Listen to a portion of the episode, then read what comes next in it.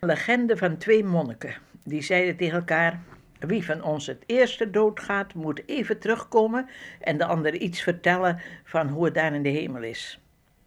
Eentje stierf en kwam de volgende dag naar de andere en zei twee woorden: Totaliter aliter. Totaal anders. Bent u bang voor de dood? Dat is helemaal niet zo'n gekke vraag. Als je dan nou zeker weet dat het komt, nou, dan is het ook niet zo gek om je een beetje klaar te maken. Ik ben niet bang voor de dood. Totaliter aliter. Totaal anders. Ja, de Bijbel zegt het ook, wat geen oog ooit gezien heeft en geen oor heeft gehoord. Wat in het hart van de mens nooit is opgekomen, dat heeft God bereid voor die hem liefhebben. Bent u bang voor de dood? Dat is helemaal niet zo'n gekke vraag. De Bijbel zegt, het is de mens gezet eenmaal te sterven en dan te oordeel.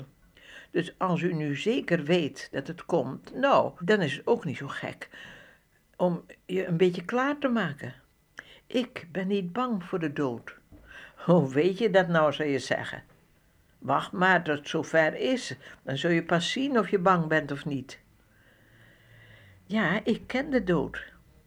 Ik heb hem in de ogen gezien, niet af en toe, maar een paar maanden lang toen ik in een concentratiekamp in een barak was die uitzicht had op het crematorium. En elke dag werden er zo'n 600 lichamen verbrand. Gestorven gevangenen, gedode gevangenen. Als ik dan de rook zag uit de schoorsteen van het crematorium, dan vroeg ik mezelf soms af: wanneer zal jouw tijd zijn om vermoord te worden? Ik wist niet vooruit dat een paar weken voor de gevangenen van mijn leeftijd gedood zouden worden, ik door een wonder op vrije voeten zou komen.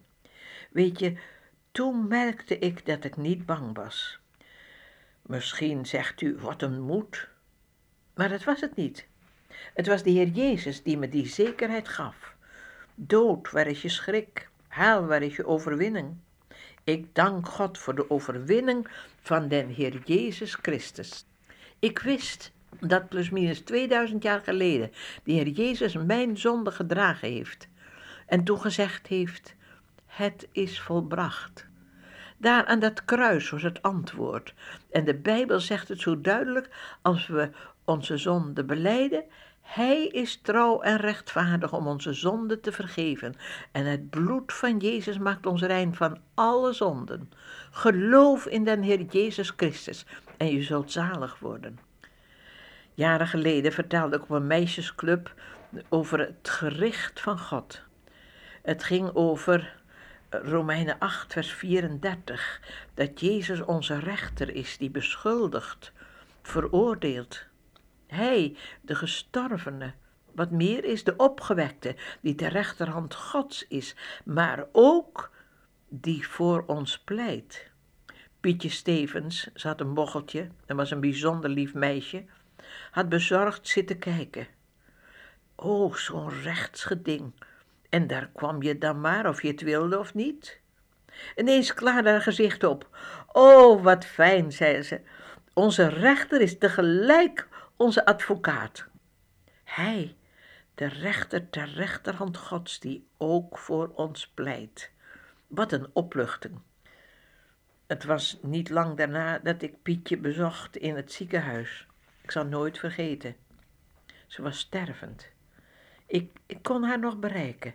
Pietje, weet je dat de rechter ook de advocaat is? En ze fluisterde, dank u, Jezus. Ja, de Bijbel zegt, het loon dat de zonde geeft is de dood, maar de genade die God schenkt is het eeuwige leven in den Heer Jezus Christus. Toen ik zo naar die Pietje Stevens keek, toen ze gestorven was, toen kwam er zo'n gedicht in mijn herinnering. Je bent niet dood. De Heer heeft je geroepen bij Hem te wonen, in zijn glanzend huis. Je hoeft geen rust en vrede meer te zoeken, je hebt ze nu, want je bent veilig thuis. Je bent niet dood. Je mag voor eeuwig leven. Je bent verlost van onvolkomenheid, van pijn en van verdriet. God zal je geven een onbegrensd geluk in onbegrensde tijd. Je bent niet dood. Maar ach, ik zal je missen zoals een mens de meest geliefde mist. De jaren van geluk zijn nooit meer uit te wissen. En ik geloof, God heeft zich niet vergist. Zeg, is het in orde met u, die dit hoorde? Kent u dan Heer Jezus? Hebt u hem al gevraagd in uw hart te wonen? Hebt u vergeving gevraagd voor uw zonde en toen gezegd: Dank u, Jezus, dat u voor mij aan het kruis gestorven bent. Dank u dat ik vergeving heb. Dan kunt u ook zeggen: Dank u dat u de rechter, maar ook mijn advocaat zult zijn. Jezus zegt: Kom tot mij allen. En daar hoort u ook bij. O Heer Jezus, we danken u dat u zo'n grote liefde hebt en dat we allemaal bij u mogen komen. Dank u dat u het deed aan het kruis en dat u het doen zult als rechter en advocaat. Halleluja, wat een heiland. Amen.